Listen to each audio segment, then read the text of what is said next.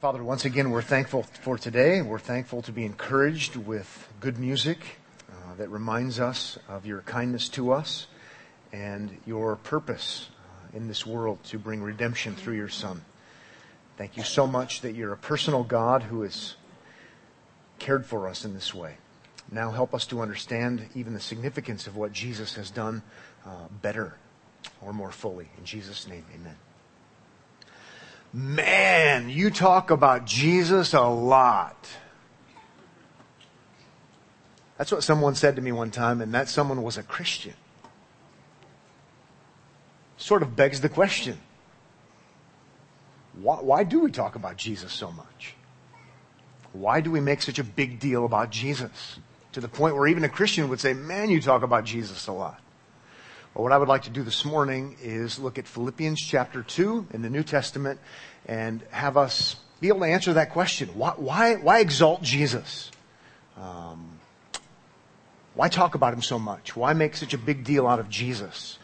Reasons for exalting Jesus. If you're new to the Bible, what we have not only are the gospel accounts, Matthew, Mark, Luke, and John describing the history of what happened, we also have other places in the Bible, um, letters like Philippians, um, explaining the theology of it, if you will, explaining the meaning behind it. Um, yes, Jesus did these things. These things happened in his life. He did these things, and yet, what do they mean? What's the interpretation, if you will? What's God's interpretation of these things? In Philippians chapter 2 is, is a classic passage that helps us to understand why we would want to exalt Jesus so much. If you're a note taker, I'm going to give seven reasons from our passage why we should exalt Jesus as much as we seek to. But before we actually get into the list of reasons, I'm going to go ahead and read verses, chapter 2, verses 6 and following. It's referring to Jesus according to the end of verse 5, and then it says, Who though he was in the form of God, did not count equality with God a thing to be grasped, but emptied himself, taking the form of a servant, being born in the likeness of men, and being found in human form, he humbled himself by becoming obedient to the point of death, even death on a cross. Therefore, God highly exalted him and bestowed on him the name that is above every name, so that at the name of Jesus every knee should bow, in heaven and on earth and under the earth, and every tongue confess that Jesus Christ is Lord to the glory of God the Father. We'll stop there and start looking at some of the details. I want to answer the question, why exalt Jesus? Why exalt him so much? Why make such a big deal out of Jesus? And this passage is going to help us. It's an awesome passage. Just, we're just going to scratch the surface. Um, but it's worth worth seeing. What's, what's the big deal with Jesus anyway? First reason we can see from our passage, let's exalt Jesus because he's divine. Because he's divine. He's, he's none other than God. In verse 6, it does say, doesn't it? Who, though he was in the form of God. Well, if you're in the form of God, you should be exalted. Did not count equality with God. Oh, he, does, he doesn't count equality with God, and yet that's pointing out the obvious. He has equality with God, a thing to be grasped. We make a big deal out of Jesus because, by definition, if you have equality with God, you're in the form of God, you're a big deal.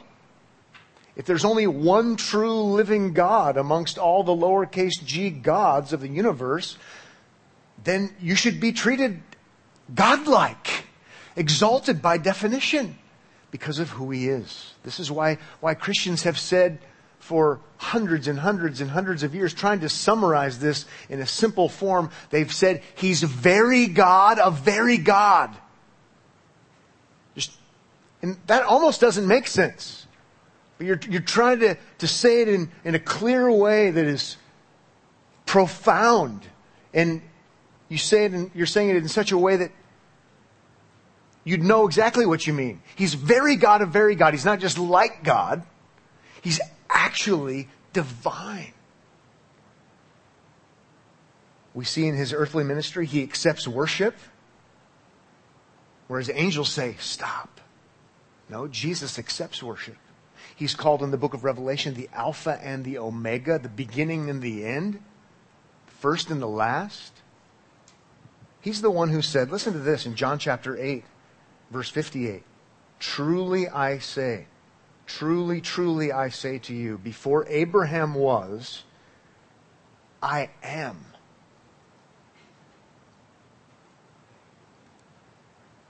Jesus was born in Bethlehem, just to help you with chronology, after Abraham. Before Abraham was, I am. Well, that should get us down the right track of thinking he was before Abraham, but he wasn't before Abraham. Well, yeah, before he became a human being, he was before Abraham. But then it becomes even more profound if you've studied the Bible very long at all, because he's saying, I am God's title from Exodus. And we know that Jesus had the ability to make himself clear because the response in John chapter 8 is the Jews pick up stones because they want to kill him for blasphemy. You don't go walking around as a good prophet saying you're God. But you do if you are. Why talk about Jesus so much? Well, because he's God. And it would be silly not to. It would be wrong not to. Treat him like God if he's God. Makes sense. Number two, another thing we can observe from our passage, another reason to exalt Jesus and, and emphasize Jesus so much is because he is the servant. Our text says he is a servant, but I think I can prove to you he's the servant as a servant. So he has equality with God, we see in verse 6, but then how about verse 7? But emptied himself. It's a way of describing humility setting aside privileges. He emptied himself by taking the form of a servant. So he doesn't become less than God. That would be impossible. But he, he, he adds. Uh, Bible students have said this is subtraction by addition. He's humbling himself, but, but not by getting rid of anything, but he's humbling himself by adding something. He's becoming a human being. Okay then, taking the form of a servant being born in the likeness of men and being found in human form. See, there, there's his humility. There's his servanthood. He's becoming one of us. He's becoming a human being. We call it the incarnation, taking on flesh. Uh, uh, human form. He humbled himself by becoming obedient to the point of death, even death on a cross. So we would emphasize, emphasize, emphasize Jesus because he's the servant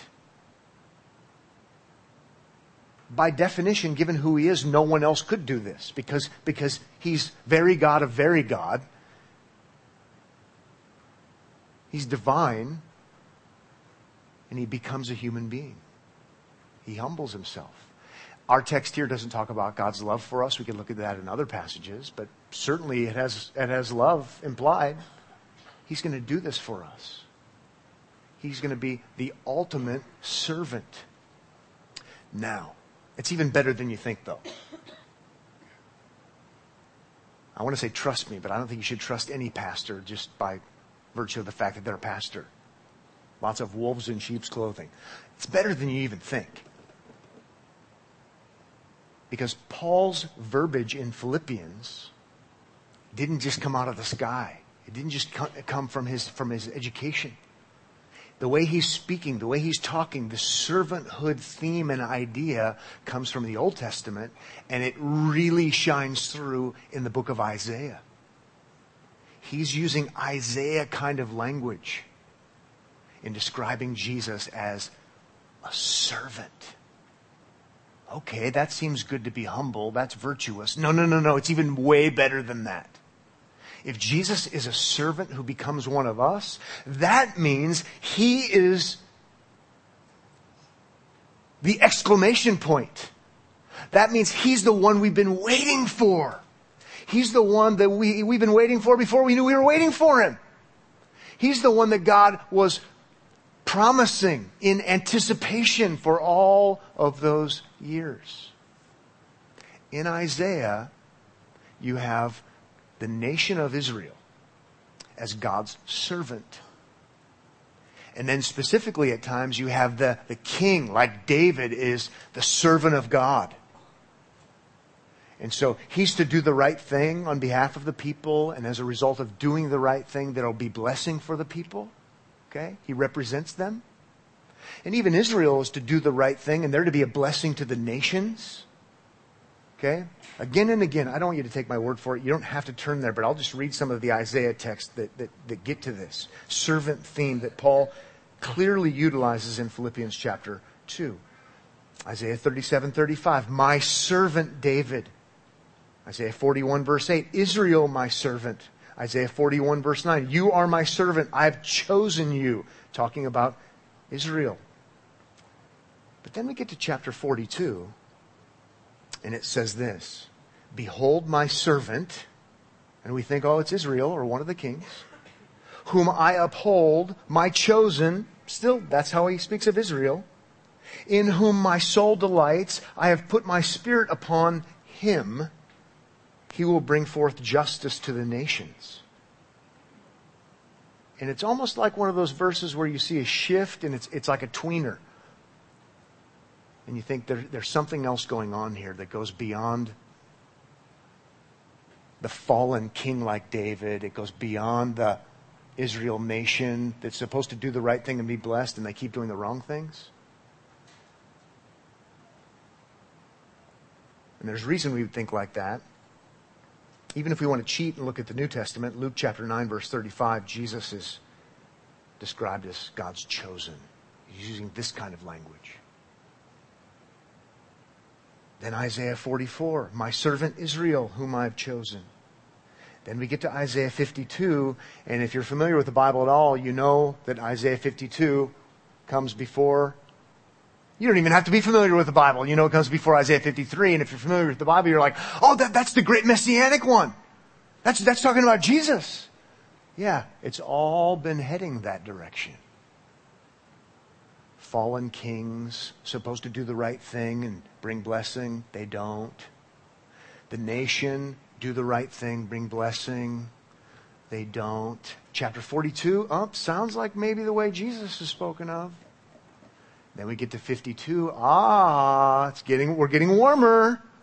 Behold, my servant, it says in verse 13, shall act wisely. He shall be high and lifted up and shall be exalted. As many as were astonished at you, his appearance was so marred beyond human semblance that his form beyond that of the children of mankind. Well, that's talking about Israel being faithful in a way Israel wasn't faithful. And now we're starting to do crosstalk. And then we get to chapter 53 the righteous one. Ah, Israel, Israel never lived up to that one. The righteous one, my servant. Make many to be accounted righteous. Oh, representation. His righteousness makes many to be accounted righteous. That would be for believers. And he shall bear their iniquities. He's the substitute. He's the substitute to take away their sins. And it goes on to say more great things, but for the sake of time, we can't talk about them right now. I just wanted to have you see when Jesus is a servant in Philippians. He's utilizing an Old Testament image, and it's the image that would be anticipating the substance that we should have all been waiting for. The servant who would take away our iniquities, who would do the right thing. In Philippians chapter 2, it talks about obedience who would obey, and God would reward him and those he represents and exalt him and following those he represents.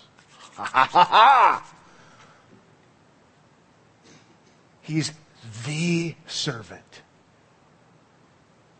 Sometimes people say it's bad, it's a bad idea to read your New Testament theology back into the Old Testament. I agree. This isn't from the New Testament. It's from the Old. Read Isaiah throughout, and you see it building, building, building, building, building. And now we can take our legitimate Old Testament theology and see it in the New. Man, you talk about Jesus a lot. Yep. He's the servant. He's the one maybe we weren't waiting for, but we were supposed to be waiting for because he was the one that God would bring to bring completion, redemption, like Ephesians chapter 1 verse 10 talks about. Central to everything. He's the one. Let's move on to number three, even though I don't want to. Another reason to talk about Jesus a lot and exalt him is because he is the obedient one. He is the obedient one. We've, we've already seen this, but I, but I couldn't resist. Look there again in verse 7 at the end. In the likeness of men, okay? So being born in the likeness of men, and verse 8, being found in human form, he humbled himself by becoming obedient to the point of death, even death on a cross. Why would I say it's a real big deal to say he is the obedient one? Wow! So let's exalt him because he's the obedient one. Well, I would say that because God requires obedience. He requires obedience of you, He requires obedience of me, and that is the bad news. Right? From the very beginning, he's required obedience. And if you just think about it logically, it would only make sense for him to require obedience. Unless he's not God. But if he's God, what he says goes. And so he's required always that people treat him like he's God, otherwise he would have mental disorders. Love me like I'm God because I am. That was a requirement, essentially. Do what I say. And love your neighbor too. He's always required obedience.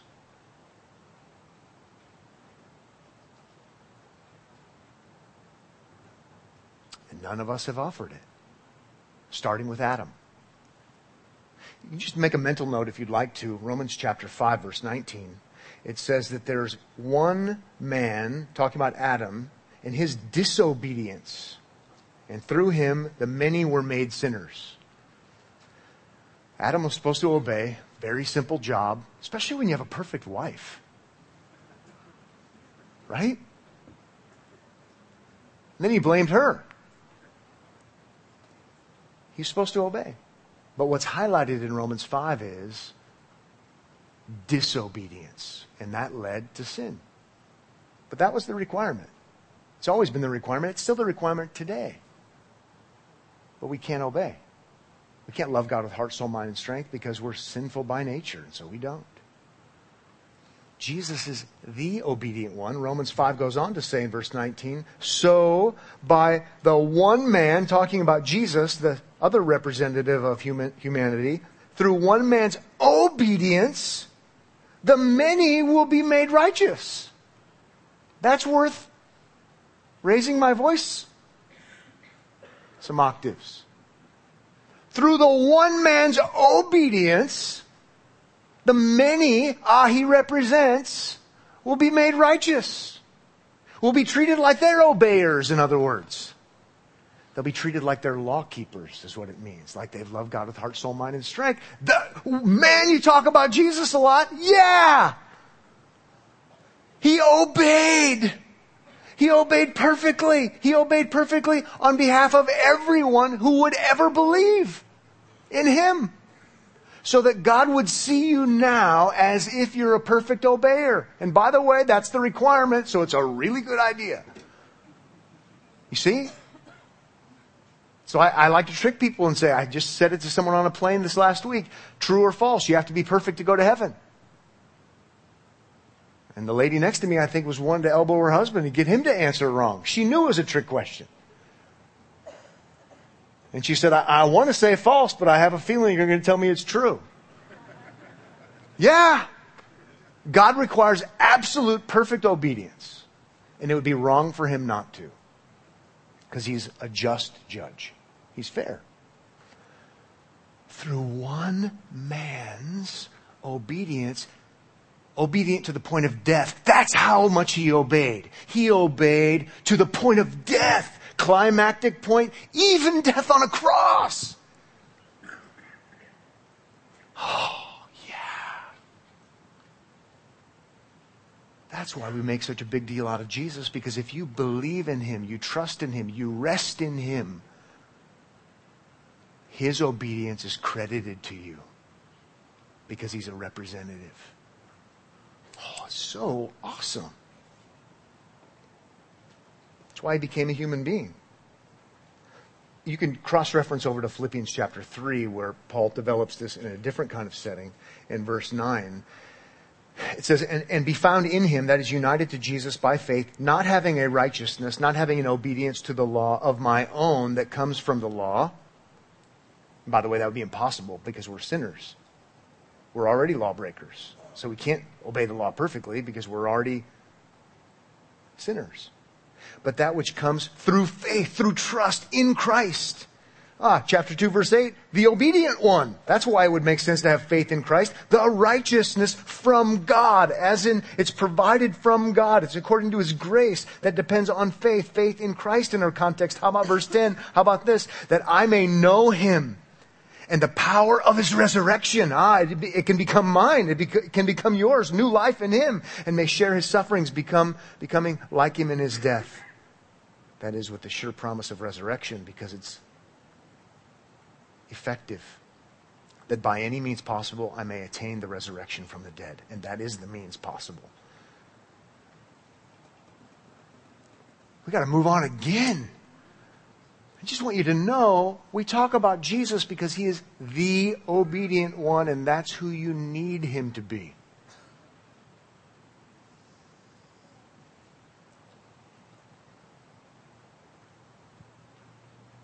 I mean, think about the practicality of this. The goodness of God. I mean, there's all different things we could think about, but just, just think about what it, what it could mean to have peace with God and to know that you have peace with God. The Bible says, not counting your trespasses against you.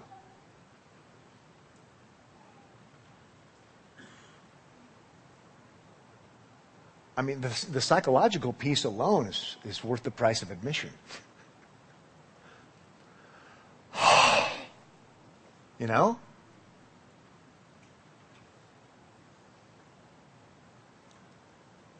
But it's more than psychological.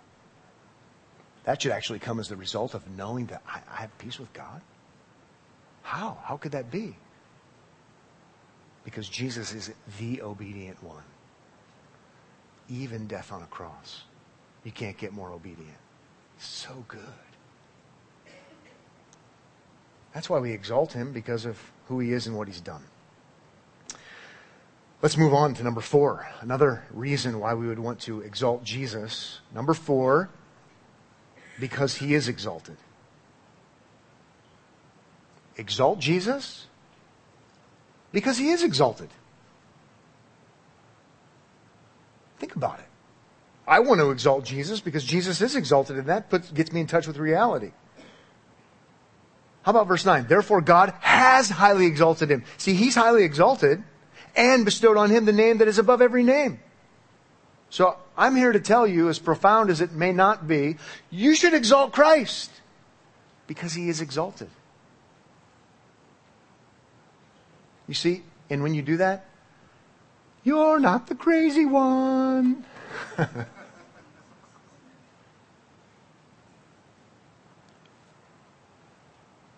you're not the nutter. You're not the cray cray, as we say today you're in touch with reality. God has highly exalted him. And you're saying, I agree with that. I make a big deal out of Jesus because the Father has exalted him and makes a big deal out of him. Ultimate reality. We live in the land of make believe. Lots of reality denying going on.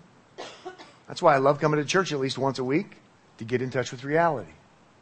He is highly exalted, so it makes sense that we would exalt him. Sometimes it's only for an hour a week we make sense. Exalt him because he's exalted. Speaking of crazy, did you know there's something called theologicophobia? The fear of theology.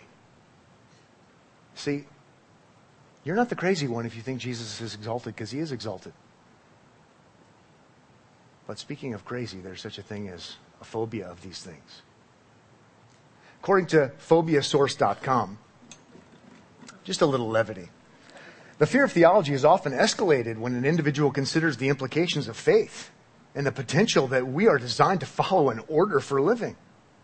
This view is often in conflict with the notion that we are absolutely free to pursue anything we want to pursue, to engage in anything that pleases us.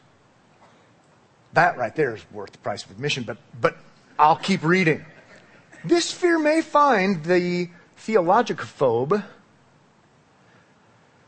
with not only a fear of the study of theology, but also a fear and perhaps even loathing for others who subscribe to the belief included in the study of theology. I end with this. Other symptoms may also include air hunger, trembling, elevated heart rates, weeping, screaming, anger, and nausea.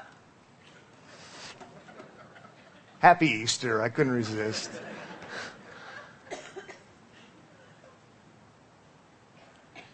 That's crazy. To exalt Jesus is not crazy.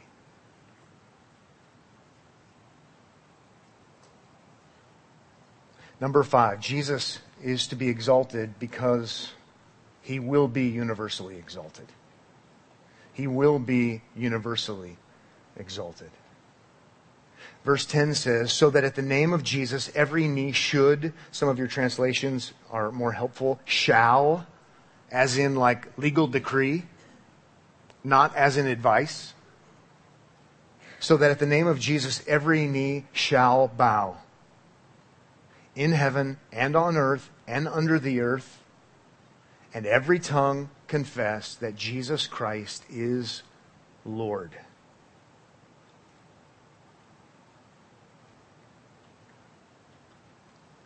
So one day, everyone will confess. Confess means agree. God has highly exalted him. He's the ultimate. And one day, every single person, everywhere and anywhere, will say, He is the ultimate ruler. He's the ultimate king. For us as Christians, we talk to those of you who aren't Christians about sin, about death, about mortality, about Jesus, and we urge you to trust in Him because we think we're better than you? No. Because we know that one day everyone will agree, and we don't want you to be in agreement as a lost person. But you will one day be in agreement. Our desire is that, that, that, you would trust in Christ and agree with God now before it's too late. It's out of love, it's out of passion, it's out of compassion because we know that the day of reckoning is coming. So we're called to be men and women and boys and girls who tell people good news. The good news is Jesus is the obedient one. Jesus is the one that can take your guilt away, take your sins away. It's just fueled by this desire to have you be in touch with reality before it's actually bad news.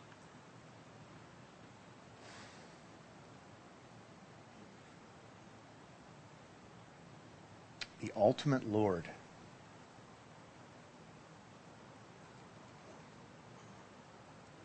Number six, Jesus is to be exalted because he glorifies the Father. This one is Easy to do. He glorifies the Father. In verse 10, it goes on to say, to the glory of God the Father.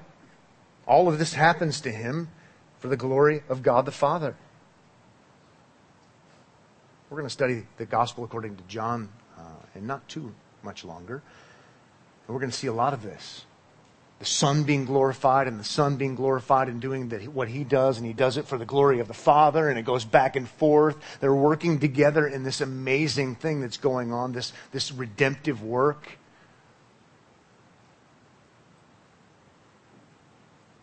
The exaltation and glorification of the Son, culminating in resurrection from the dead and then ascension highly exalted, glorified. That happens to glorify the Father.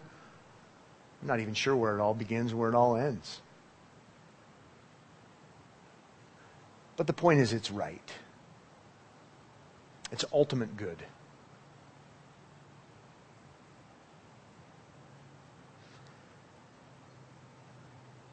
Let's move on to number seven. Jesus is to be exalted because he is the source of spiritual fruit. Jesus is the source of spiritual fruit. I needed to go outside of chapter 2 to see this, but I thought it was worth seeing. because Jesus lived a perfect life as a substitute, he died an atoning death, he was raised from the dead, ascended into heaven, claims us as his own. He also leaves us with his spirit. And because of all that he has done, now spiritual fruit comes. Okay? Lives change and our actions. So far, the things we've been talking about don't really have much to do with the way we live in the here and now. But because of what he's done, because of his resurrection, we've been raised with him, newness of life. We have the Spirit, and spiritual fruit can come as a result. Let me put it this way any truly good thing that you do, lots of relative good in the world, believers and unbelievers alike, but true goodness that is done by you, with right motive included, doesn't come because you're such a great person. It, it comes because of the work of Jesus. But it does come. And it's cool to see where it comes from. It's beyond cool. How about Philippians chapter 1 verse 11? Philippians 1:11 says, "Filled with the fruit of righteousness." or the, the fruit that righteousness produces, you could even translate it. It comes from righteousness, and our righteousness comes from Christ because look, that comes through Jesus Christ to the glory and praise of God. Fruit of righteousness, fruit meaning good behavior, right actions, true goodness that comes from someone's life, that is tied to Jesus Christ and the righteousness that comes from Him. And so, make a huge, huge big deal out of Jesus.